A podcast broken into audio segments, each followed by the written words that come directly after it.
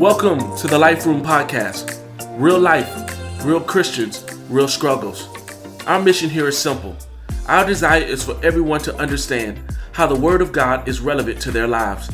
So each show, you will hear a short teaching followed by a brief discussion on how that teaching relates to you in your everyday life.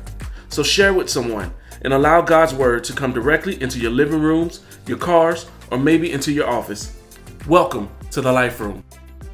So let's jump right into today's lesson, Acts chapter 16, verses 27 through 32 of the New Living Translation. Every open door is not for you. Acts chapter 16, verses 27 through 32 of the New Living Translation. It reads The jailer woke up to see the prison doors wide open.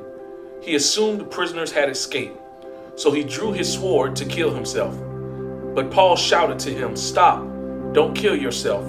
We are all here. The jailer called for lights and ran to the dungeon and fell down trembling before Paul and Silas. Then he brought them out and asked, Sirs, what must I do to be saved?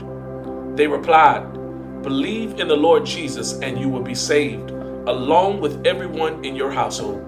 And they shared the word of the Lord with him and with all who lived in his household.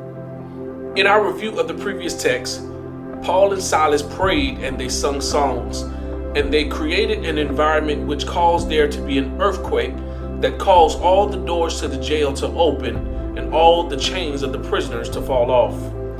Now, in verse 27, the jailer who is in charge of making sure the prisoners don't escape wakes up and he realizes that he has a problem. The jail doors are all open the chains of the prisoners are broken. And so he uses his logic to conclude that there is nothing keeping the prisoners in place, so surely they will all escape. And so he feels like his only option is to kill himself. The enemy will oftentimes cause us to perceive things in a way that causes us to feel like there is no hope. And so in this scripture, the jailer uses what he knows to assume what will happen. But what he left out of the equation was that this was all a part of God's plan. I know logic is telling you that you can't make it, but if I can just get you to put your logic to the side for just a few minutes in place of faith. See, sometimes we think that faith is just believing for things that we can't see, but sometimes faith is believing that all things can work together for my good. Romans 8 28. It's believing that although the enemy meant it for harm, God can turn it around for my good. And so this jailer is about to harm himself because all the prisoners have a great opportunity to escape.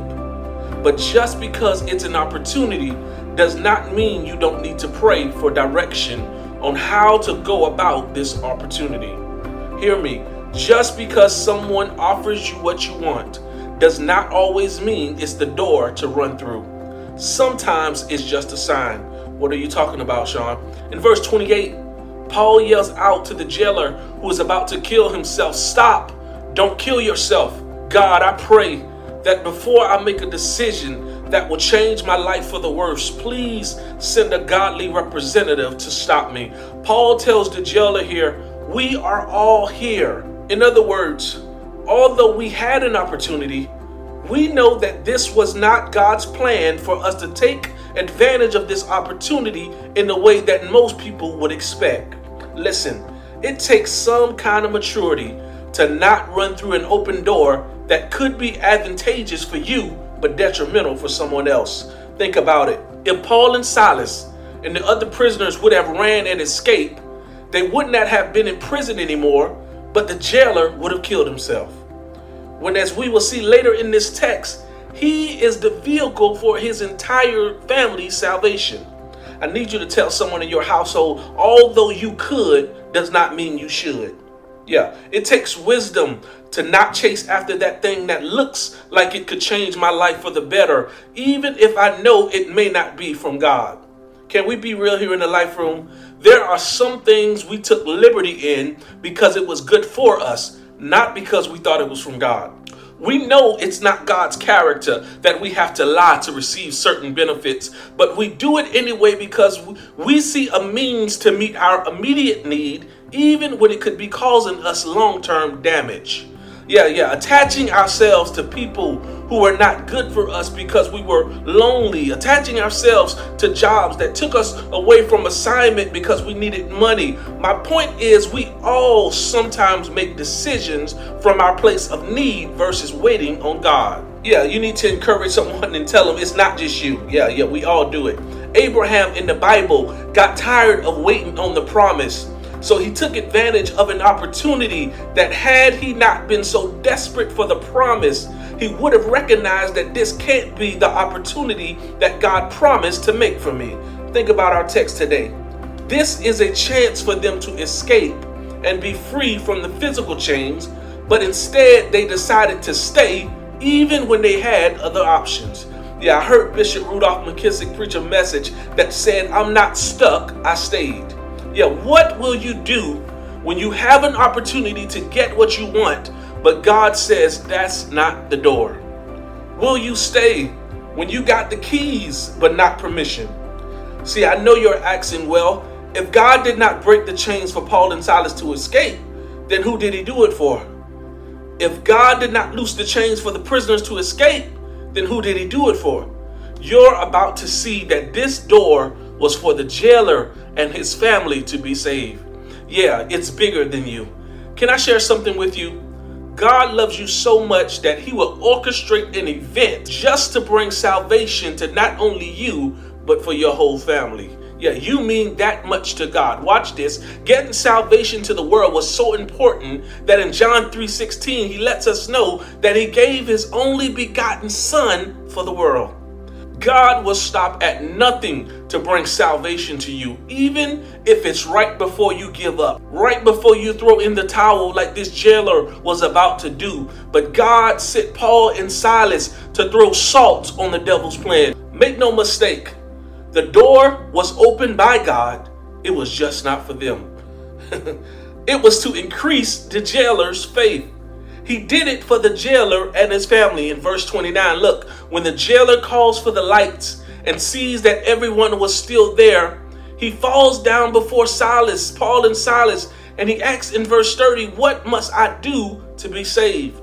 And in verse 31, Paul tells him to believe in the name of Jesus. Get this the man whom we were locked up for proclaiming, if you believe in him, not only will you be saved, but your whole household will be saved.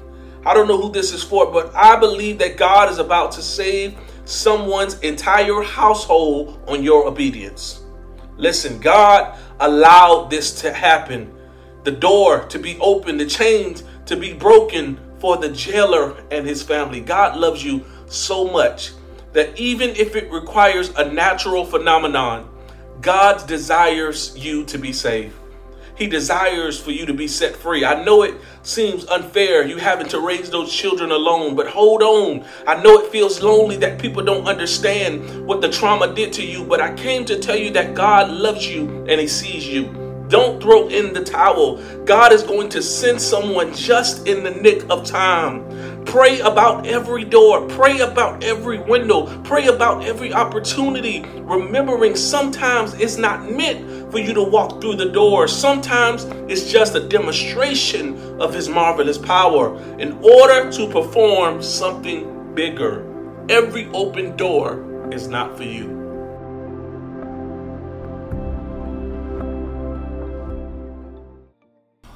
Well, we hope you enjoyed today's broadcast. If so, visit our website at liferoomcc.com to hear today's full episode. Also, learn more about the Life Room Community Church coming soon to your area.